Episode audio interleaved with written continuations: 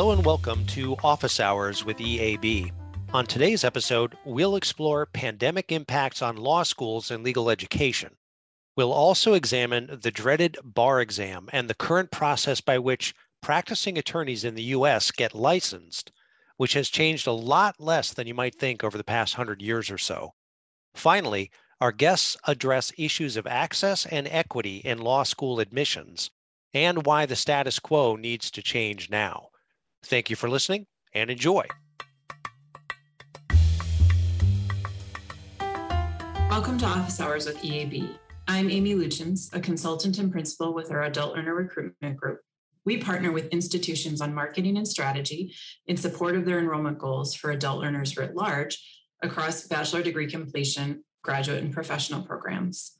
And today, I'm excited to welcome Brian Gallini, who is the Dean of the College of Law at Willamette University in Oregon.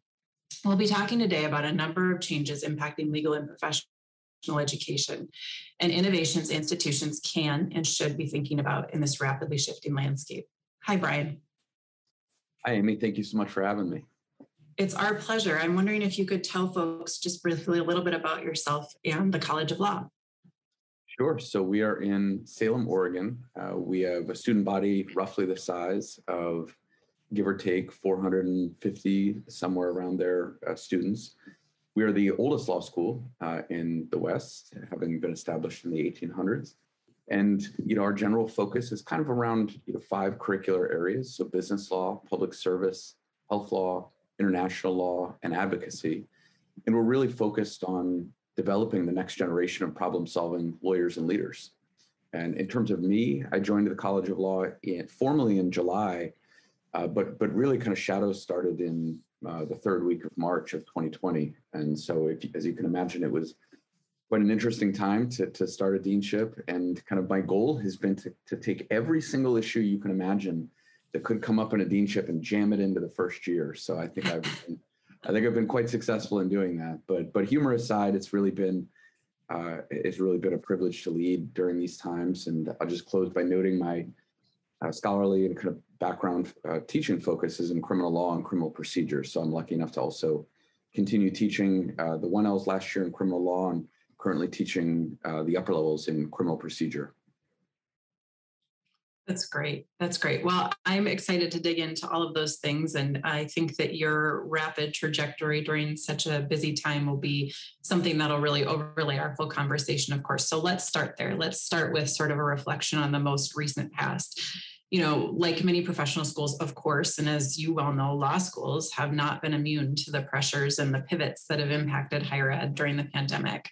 And today we'll talk a lot about the potential changes that kind of have occurred in that time in legal education, ranging from licensure to access and inclusion in the admission process, and then, of course, in the profession. Um, but for starters, again, I think we'd be really remiss if we didn't mention how much has changed in the last 18 months, which of course aligns with your tenure.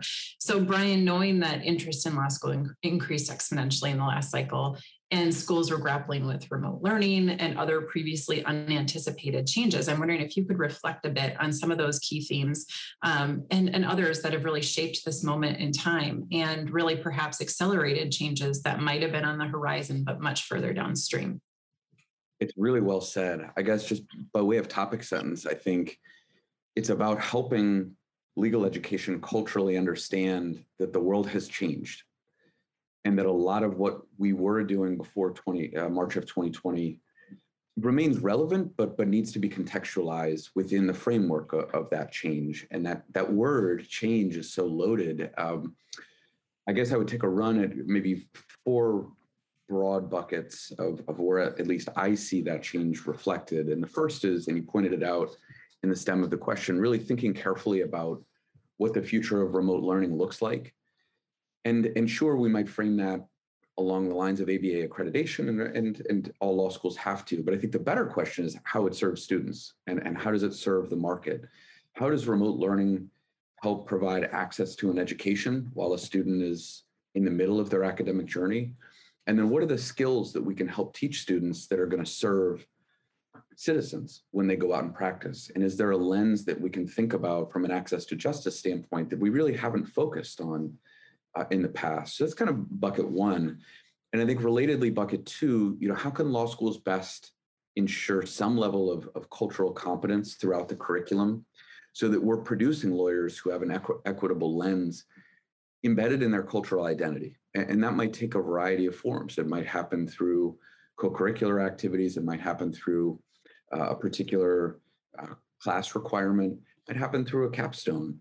Uh, but, but I think we really need to challenge ourselves to think about what that looks like, both for the student and again, the public who they'll serve upon graduation. And then third, and I suppose speaking of, of identity formation, how are we going to help students and assist students in creating a professional identity in a new reality of law practice that, you know, just in the last several months, talking with alums who are, you know, dealing with a practice that includes remote depositions, phone or Zoom negotiations, phone or Zoom job interviews for that matter. So all these kinds of things where we're not, you know, we might be at home, but we have to help our students understand that that being at home is is also now for better for worse sort of uh, you know being on call and and bringing your a game to those various uh, professional settings and then i guess in bucket four i would close by just saying we've really got to make sure that we bring faculty and staff along um, in the hybrid tech and and facilitating the continued learning in those spaces which which also has to challenge us to think about what our hiring practices look like are there ways to leverage hybrid and remote technology to rethink uh, with an equity lens a broader way of accessing potential faculty and staff? Right, right. And, and it's interesting because it really takes employment law, for example, and puts it into action, right? So, I mean, I think given the intersection that legal education always sort of sits in with regard to how our practical day-to-day work plays out, that's a great example of, of that exact of that exact thing.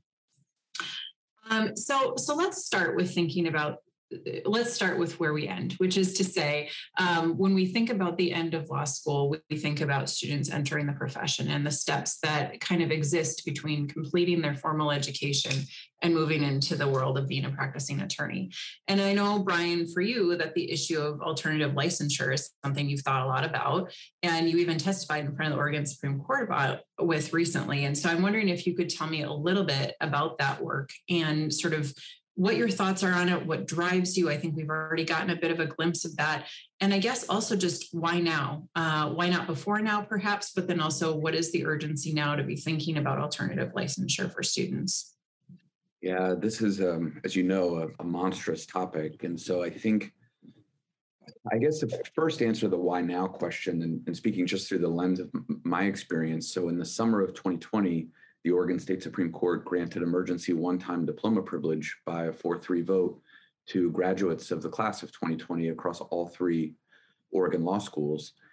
And, and after that happened, I, I'm proud of, of our class of 2020 for being part of the only, we were the only law school across the five states that granted diploma privilege to actually say, all right, let's get to work and, and let's not take the, the bar summer quote unquote off and so we had about 20 graduates who formed what we called a racial justice task force, and they studied a narrow issue, excuse me, of implicit bias in criminal jury selection, which has led to some really interesting law reform conversations that we could talk about maybe outside the scope of this conversation. But, but sort of the point is that there were low murmurs that emerged as the students or the, the graduates were doing that work, as they produced their report that, that were, you know, hey, this seems to more correlate strongly to what attorneys do things like critical thinking, things like evaluating equity in practice, teamwork, negotiation, building consensus with those who you might disagree with, not to mention research and writing,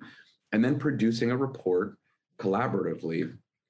People took notice, and those murmurs gradually, I think, became a bit of a dull roar that that then uh, Chief Justice Walters and, and to the court's credit at the state Supreme Court level charged an alternatives to exam task force to really concretely think about whether that diploma privilege order could be durable.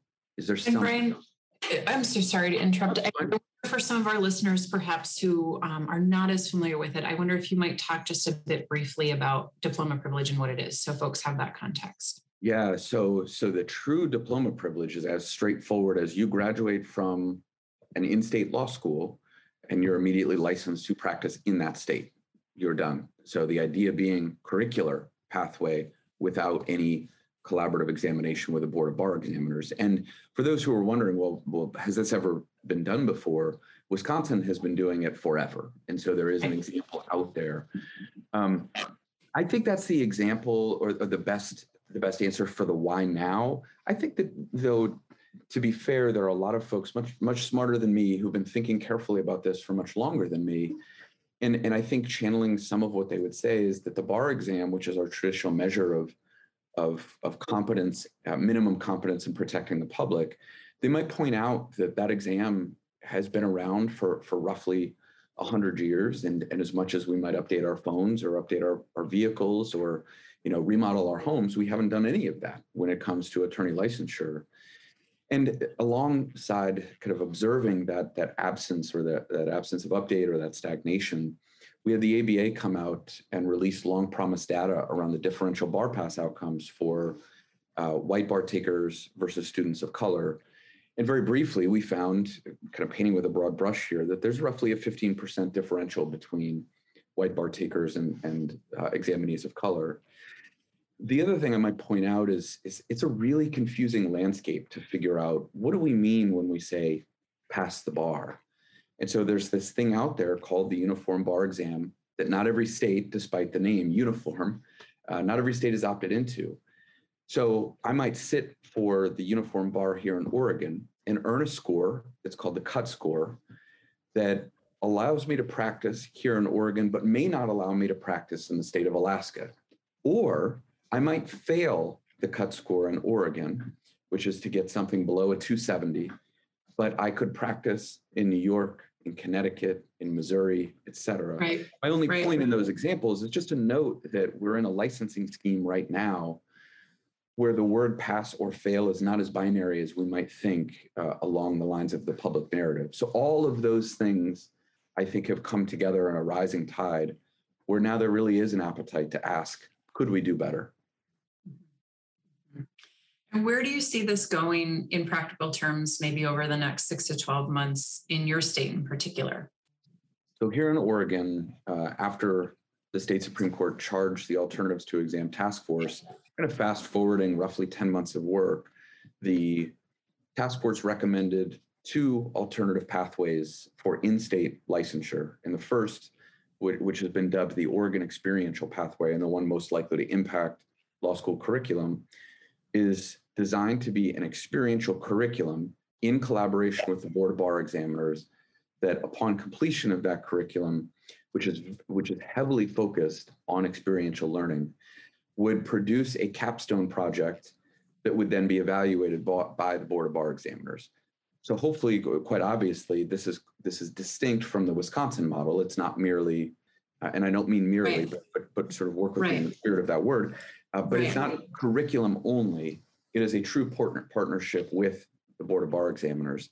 And then the second uh, proposal that's out there and in front of the state Supreme Court at present is the SPP, the Supervised Practice Pathway, which um, for attorneys who would come from out of state and seek to practice here in state, they would complete roughly a thousand to fifteen hundred hours of in-state practice.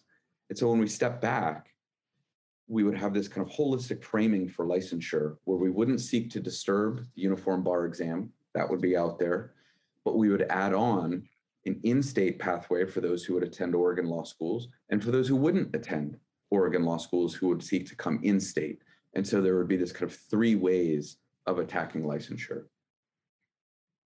That's great. Well, and so, you know, we could take this in a couple of different directions, but one of the things that I'm thinking about, knowing that some of our listeners, um, maybe leaders in other professional school or graduate school settings that are thinking about innovation like you, but, you know, within their specific context. Um, you know, I think one of the things that's front of mind for so many leaders in academia right now is we know students are looking ever more urgently for how they can drive to the outcomes they're looking for as quickly as possible with the knowledge that they need at uh, an affordable price point. And I think, you know, legal education and other uh, very well articulated professional pathways have a number of steps that make a whole lot of sense in order to make sure that the professionals of the future are being trained appropriately. And yet, when we think about this innovation and we think about um, what you're talking about specifically and how it might translate across other professional schools or other graduate schools. I'm just wondering if you have any words of advice or suggestions that you might impart to your colleagues and peers who fulfill those roles in other types of institutions as they think about sort of meeting the needs of, of students based on where they are right now and the needs of the marketplace without proposing too rapid or too dramatic shifts in what it is that they're trying to teach. I think the short answer to that is focusing concretely on an increase in experiential learning opportunities. I think we know that students want these opportunities. They want to learn by doing, they want consequential learning opportunities. We know that the ABA is interested in this as we've seen an increase in the requirement for experiential learning as a graduation requirement. Right. We also know that employers want this. We know that employers most commonly will will complain, well, well, I want practice ready graduates. I want I want graduates who understand how to file mm-hmm. a motion to suppress, how to mm-hmm. draft a complaint, how to take a deposition. But when we think about the current licensing scheme, law schools are not incentivized to engage in a curriculum that's responsive. What they're incentivized to do is help students pass the bar.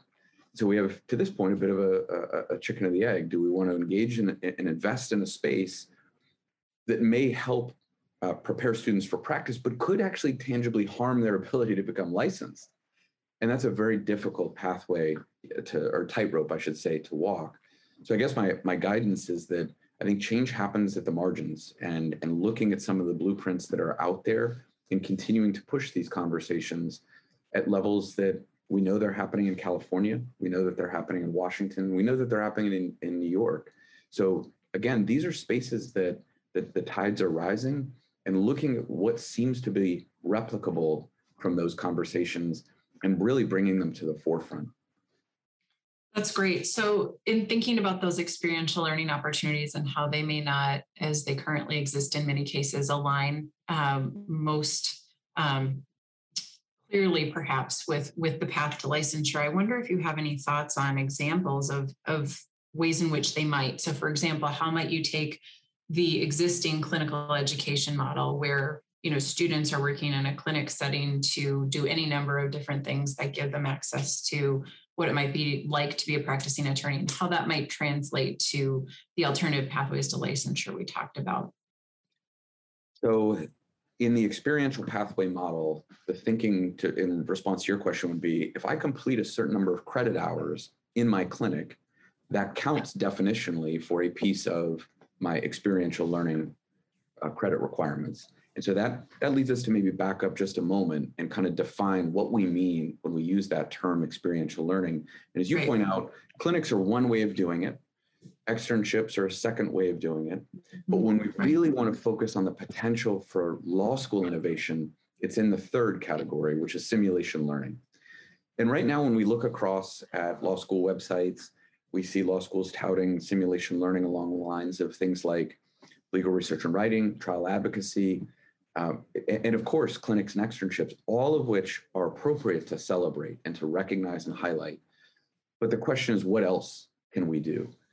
And, and the what else is to really challenge ourselves to think about converting traditional stand and lecture and stand and deliver classes and converting those into meeting students where they're at, which is to force them to engage with the material, to roll their sleeves up, and really think about you know how they can do that in a way that challenges them to wrestle with the material in a way that produces a result. So is it through a case file? Is it through an argument? Is it through a plea negotiation, a negotiation, an interview?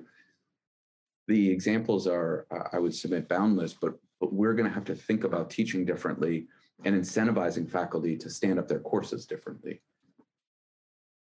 Great.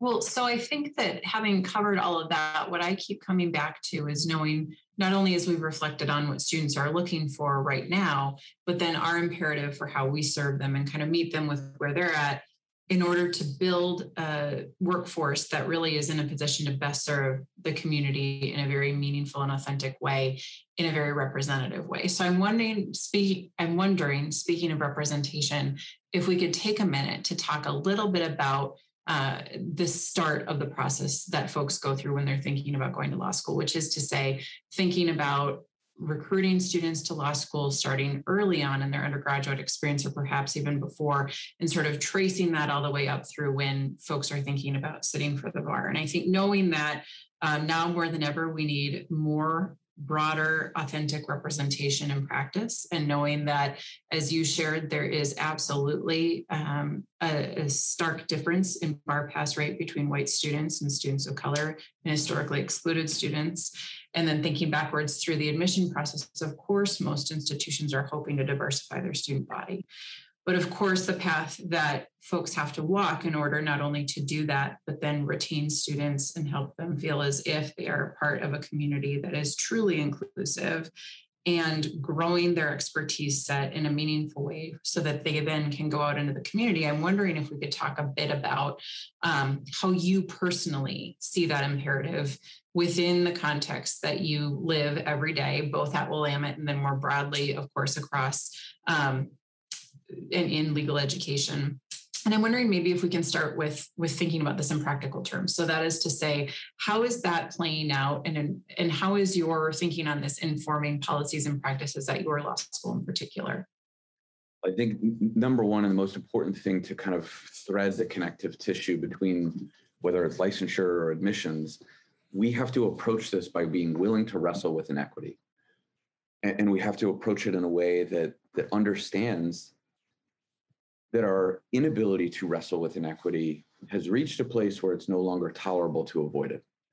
And when we when we accept that as a cultural challenge, it really opens up these kind of opportunities to ask questions about whether there are better ways to license or now to think about admitting. And I think in, in the admission space, we have to uh, recruit differently, we have to admit differently, we have to scholarship differently, and we have to retain differently there are huge conversations behind all four of those things. But just very briefly, to kind of frame this, in the last application cycle, so in 2020, uh, only 45% of, of applicants who identify as Black or African American received an offer of admission, uh, compared to 78% of those who identify as, as white uh, matriculants. That's stark. And there are, again, so many other examples, but it's very difficult for me personally to look at that and say, well, let's just keep doing what we're doing. And so here at Willamette, we're really trying to do a handful of things that that, regardless of the initiative, they turn on transparency and access. Those two words are at the key to address inequity. And so, just one illustrative example, we are trying to bring out the admission criteria from the back of the, the stock room, so to speak, to the front, and to be very direct with students and explain this is what it takes to be admitted. And then mm-hmm. correspondingly, once you're admitted, this is what it takes to earn a particular scholarship. And we want to be very direct about the terms of, the, of that scholarship so that students have a clear understanding when they come to law school, uh, both on the application front and then on the financial front. And then the last thing I would say, and we can kind of dive in at, at, at your desire, is that on the pathway to those two things, uh, transparency and access, we've really got to think about advising students differently. Because it's surely not the case that to go back to that one illustrative example in the 2020 cycle that white matriculants are somehow more academically credentialed uh, than black matriculants. That, that's not what we should get out of this. We need to be thinking about the systems behind how we provide access to how to even get in to law school. How do i start a, a law school essay how do I even sit for the LSAT? How do I register with LSAC? And we can't assume that all undergraduate applicants have the same access to that pre law advising. That's right. That's right. So, uh, one of the reasons I was so excited to have this conversation today is knowing that to address those very things, you all are thinking about this in a range of different ways that really um, open the doors to a much broader community of students who might consider you. And so I'm wondering if you wouldn't mind sharing with us just a little bit about some of the things that you're doing uh, in practical terms to get at some of these really challenging issues. Sure. So we have launched what, what we call a series of four plus three direct admission pipeline programs. And they are data driven initiatives that seek to look around at schools that do not have uh, law schools attached and they have variable levels of pre-law advising and there are opportunities for us to serve those undergraduate institutions. And along the way, of course, we, we hope that they choose Willamette, but if they don't, we, we really want to live this mission of access and transparency. And so the four three programs, very, very briefly, make clear uh, what the LSAT uh, that's required to, to gain admission. They also, I should point out, offer an alternative exam metric, which is the GRE. Then they also make clear what the undergraduate GPA is for admission. And then as part of that, they make clear what scholarship amounts are available based on those transparent metrics. And then the other thing that, that we're really proud of in these initiatives is that our own admissions office serves the undergraduate population by providing pre-law advising to those undergraduate populations. And so actually next week, we will zoom in. Uh, you know, unfortunately, we had to cancel our plans to be there in person, uh, thanks Delta, to a University of Alaska campus where the students themselves will be in person. We will be on a remote screen. We've shipped uh, Willamette Law uh, uh, swag to them, plus we'll be providing the food, and we'll just be there on Zoom talking through some of the basics. So you're thinking about law school, now what? Just really trying to meet students where they're at, assuming they've never even considered beyond being interested in the idea of law, what it would look like to take that first step. So that's a little bit about the programmatic and a little bit about us kind of taking that first step in the journey to rethink the recruiting facet. That's great. That's great. Well, and I love your lens of, of transparency and access across all things. And I know earlier in our conversation, you mentioned um, making meaningful change within the context of the curriculum. And so I'm wondering if you might take a minute to talk a little bit about how that spirit of transparency and access in your mind um, is, is infused into plans you're making, both from a curricular perspective and then from a student experience perspective at your law school, so that students, of course, hopefully are going through this recruitment process that feels very inclusive, um, very welcoming. If they do come to you all, what is their experience like then as, as students? The short answer is everything's on the table from rethinking how our building presents to students when they walk in the door. And we can talk about that as we're in the middle of a four phase renovation. Uh, to how do we think about supporting them in uh, professional identity formation, which we touched on a little bit, but also in academic skill building. And so, right now uh, in our curriculum, we're really thinking about how to bring some of that skill building to the very first touch point that they might have with us. So instead of waiting around for students to get a particular GPA and then saying, oh, we need to think about remedial curricular work. We need to provide these classes, which then have not surprising community downstream implications that may influence students uh, negatively and enhance imposter syndrome uh, and contribute to an absence of growth mindset. We want to bring all of the skills that we might teach in those so-called remedial classes, normalize them. Let's be clear that we're for all students. For Sorry. all students. For all 100, students. hundred percent. We want to do it before even day one. So we want to think about chunking this into what I might call zero L programming. So from August 1 through the first day they set foot for residential orientation. And so that zero L would conclude with a capstone experience at the end of orientation. And then we think about the second chunk as rethinking a little bit about the 1L curriculum. And then we want to think about the baton that gets passed metaphorically from that zero L to 1L to the upper level identity formation, academic skill building, licensure, and then employment. And when we think about kind of those large scale of, of almost boxes that, that we would help support students, it's really about creating the synergies of support throughout each incremental step and making clear what you said was it, which is it's about the entirety of the community. It's not about segmenting off based on a GPA or based on uh, a particular academic performance. It's really about bringing those skills to the forefront because we believe that all of the graduates to adequately serve the citizens, whether it's here and, and as Oregonians or it's across the country. We want to be leaders, thought leaders in, in how we serve those citizens. That's great. Well, I mean, I think we've covered a lot of ground. I think we could talk all day. There's a lot of different things that we could touch on here that I wish we had the opportunity to go even deeper on. And I would imagine that uh, folks listening may want to continue the conversation. Um, so if that's the case, certainly we're open to that and would, would love that. Um, but I'm wondering as we start to close our conversation today, if following what you just talked about, which is sort of thinking holistically about reshaping the institution to be more transparent, to be more accessible and inclusive. Um, thinking about your colleagues at other institutions and knowing that, as we saw in a recent survey, that um, the tenure of deans is the average tenure of deans is on the decline right now and is, is just an average of three years. And folks are noting that they're increasingly burned out, which of course we're seeing across uh, not only academia, but all other sectors right now. Thinking about how much energy you have around all of these different initiatives and a holistic change agenda, what would you say? What sort of um, encouragement might you give to your fellow leaders in legal education or sort of in academia generally about how to maintain that energy and how to um, support these strategies at a time when folks are challenged by so many different pressures?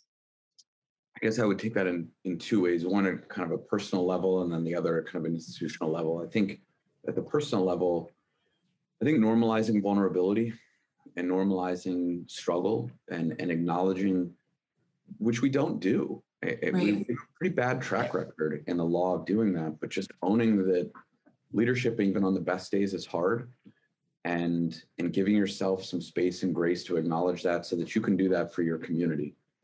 And then relatedly, I've been thinking a lot about intentional practices for recovery. It's interesting. We recover from a hard workout or from a long run, but we don't really think about kind of recovering mentally from the expenditure of energy and some of these really difficult conversations or cultural narratives right. advance. And so I think we've got to think differently about how we recover uh, from a, a leadership uh, standpoint. And particularly when there's no, I'm sorry, particularly when there's no necessarily finite end to things, right? So, for example, if you think about the pandemic, I think we all had hoped and dreamed that there would be this moment in time where we all went, "Oh my gosh, thank goodness it's over."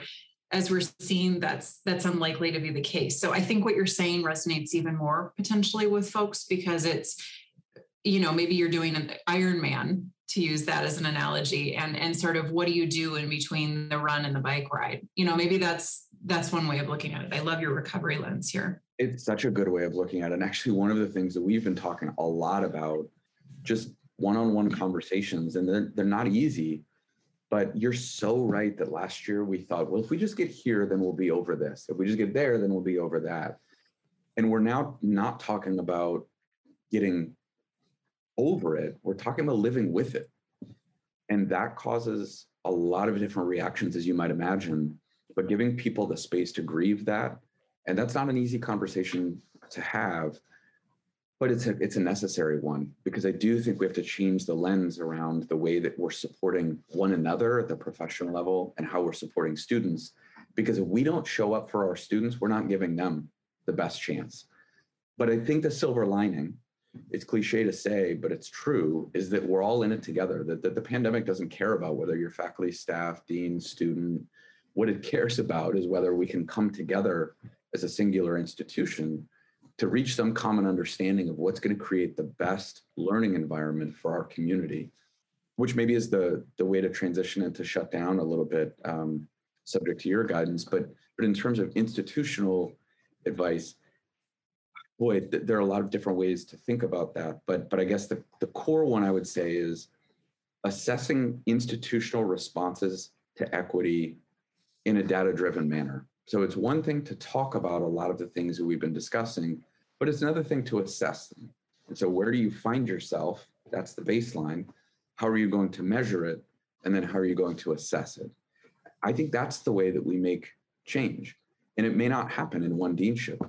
I, I'll just close by saying a lot of what I talk to my team about is we're we're leading for the people who sit in our seats after us.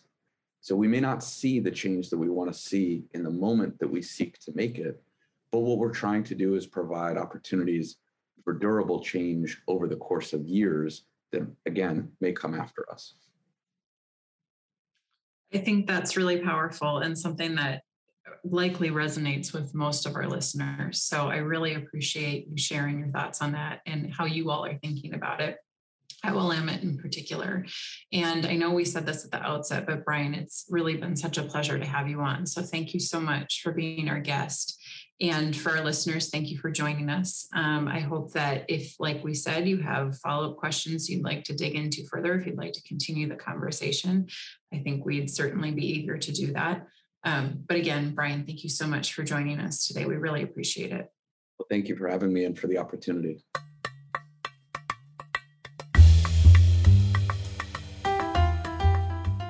Thank you for listening. Please join us next week when our guests explore findings from a new paper that examines channel overload, a condition that can paralyze enrollment leaders as they attempt to engage prospective students on an ever expanding list of digital platforms. Until then, thank you for your time.